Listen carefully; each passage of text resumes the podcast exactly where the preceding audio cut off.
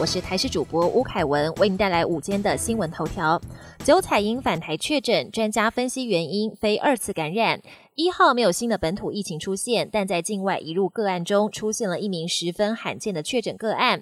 按九阴三曾在日本确诊，九彩阴后竟再度回台确诊。网友直说这病毒会不会太可怕？针对此个案，指挥官陈时中指出，由于按九一三在日本筛检就筛检了七次，台湾两次都是阴性，第十次才筛出阳性，CT 值三十六，病毒量少，在台湾二次染疫可能性低。前台大感染科医师林世璧分析，按九一三应该不是二次感染，测到的仅是体内剩下的病毒尸体罢了。疫苗抵台保存冷链物流大挑战。尽管疫情指挥中心昨天否认疫苗将来台的讯息，但未来只要辉瑞疫苗来台，疫苗就必须被存放在摄氏零下七十度的超低温环境。政府相关配套要有所准备。目前国际航空虽然都称低温运输没问题，但疫苗抵台之后的保存恐怕对台湾现有冷链物流是一大考验。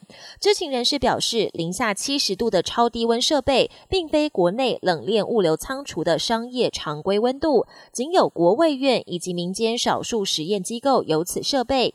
除了维持一定温度外，在全程低温运输配送上也会有很大的困扰。春节景点人潮拟总量管理，下周四起有六天春节连假，但近期国内疫情升温，中央流行疫情指挥中心今天将开会，针对连假期间景区人潮总量管制警示进行讨论。指挥官陈时中昨天表示，热门景点还是会有人数总量管理，呼吁民众尽量避免到人潮拥挤处。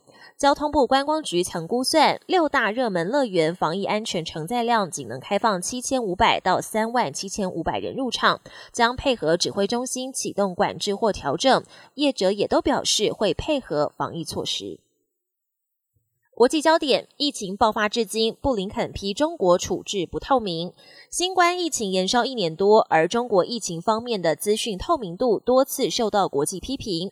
美国新上任的国务卿布林肯就在电视专访中批评中国，从疫情爆发初期到现在，有国际专家团队到武汉调查病毒起源，北京当局都缺乏透明度。此外，世卫组织也公开呼吁，让专家们在中国执行任务期间有自由访问的权利，有竞争有合作。布林肯表示，中国成美国最大挑战。美国新任国务卿布林肯上任后，在首场电视访问中被问到，中国如果对台湾采取行动，美国是否会跟中国进行军事对抗？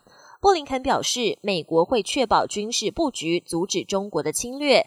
美国要站出来捍卫自己的价值观，投资自己的人民，让全国具有竞争力，而所有选项都在美国的控制范围内。中国出现三千剂假疫苗装生理食盐水，新冠疫苗全球缺货，现在还出现假疫苗。中国最近破获一起大型制造贩售假新冠疫苗的案件，查扣假新冠疫苗三千多支，逮捕八十多人。